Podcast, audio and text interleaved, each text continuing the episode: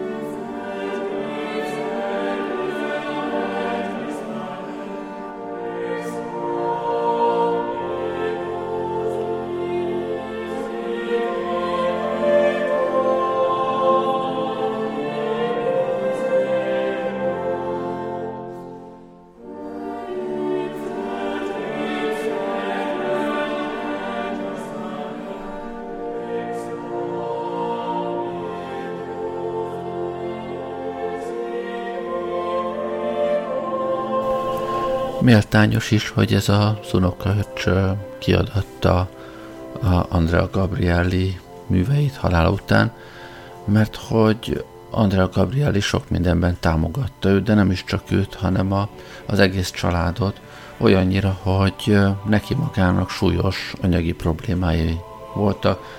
Nyoma maradt, hogy több ízben is fizetésérüleget kellett fölvegyen, annak dacára, hogy igencsak megbecsült ember és világhíres zeneszerző volt, akihez Európa szerte mindenhonnan indultak a, a tanítványok, szóval mindenek dacára a pénzét számolatlanul költötte el a családja megsegítésére, és hát gyakran volt, hogy neki magának már nem sok pénze maradhatott.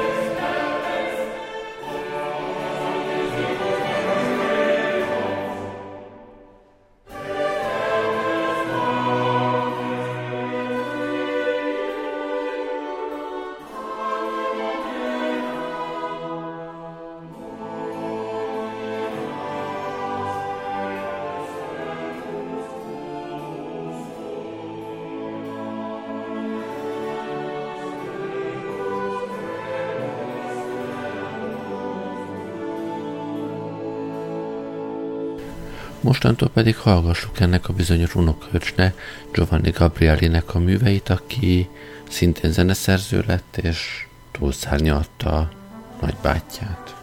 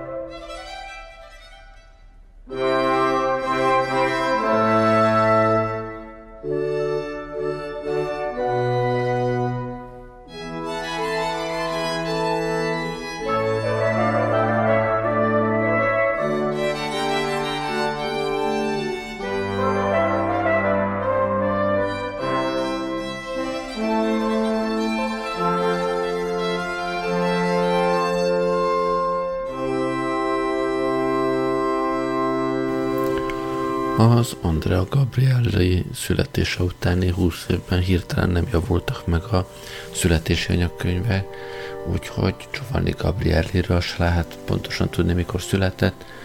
Jó esélye valamikor 1554 és 1557 között. Úgyhogy aztán ő is, mint a nagybácsi késő reneszánsz vagy korai barokk szerzőnek számít. Mindketten a, a korszak határán működtek.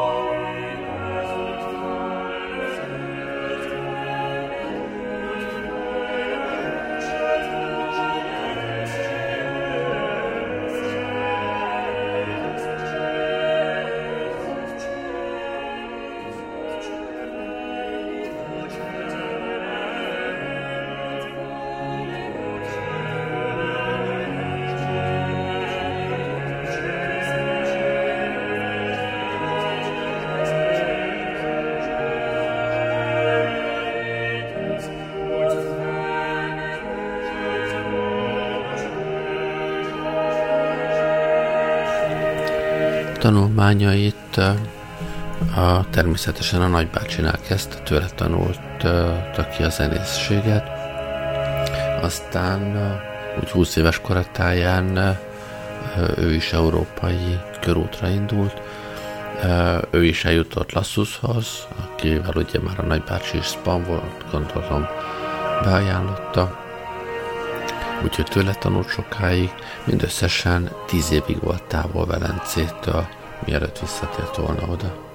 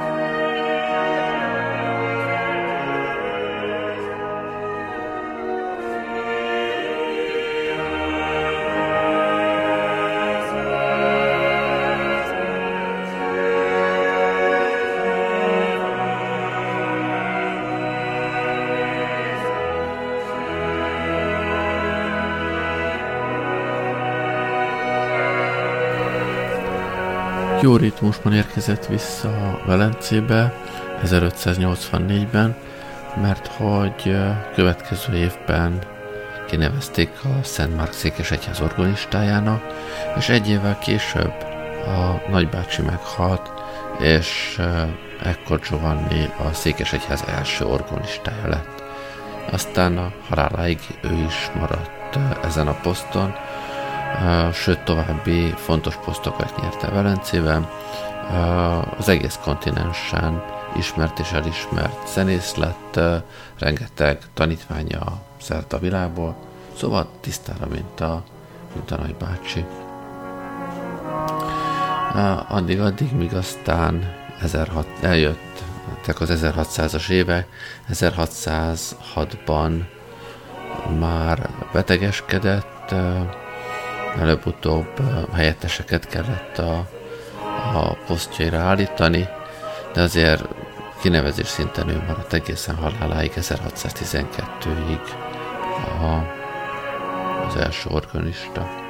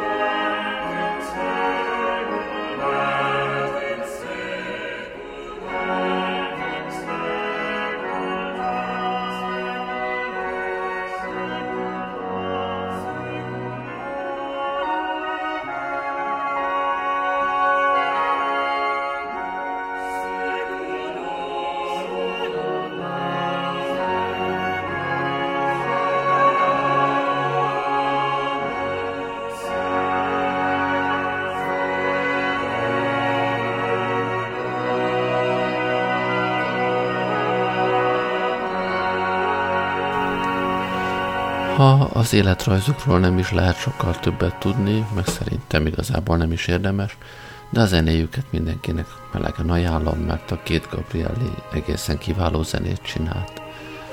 Úgyhogy ebből csak ennyi fért a mai adásba. Köszönöm, hogy velem voltatok ma este. Jó éjszakát kívánok. Gerlei Rádiózott.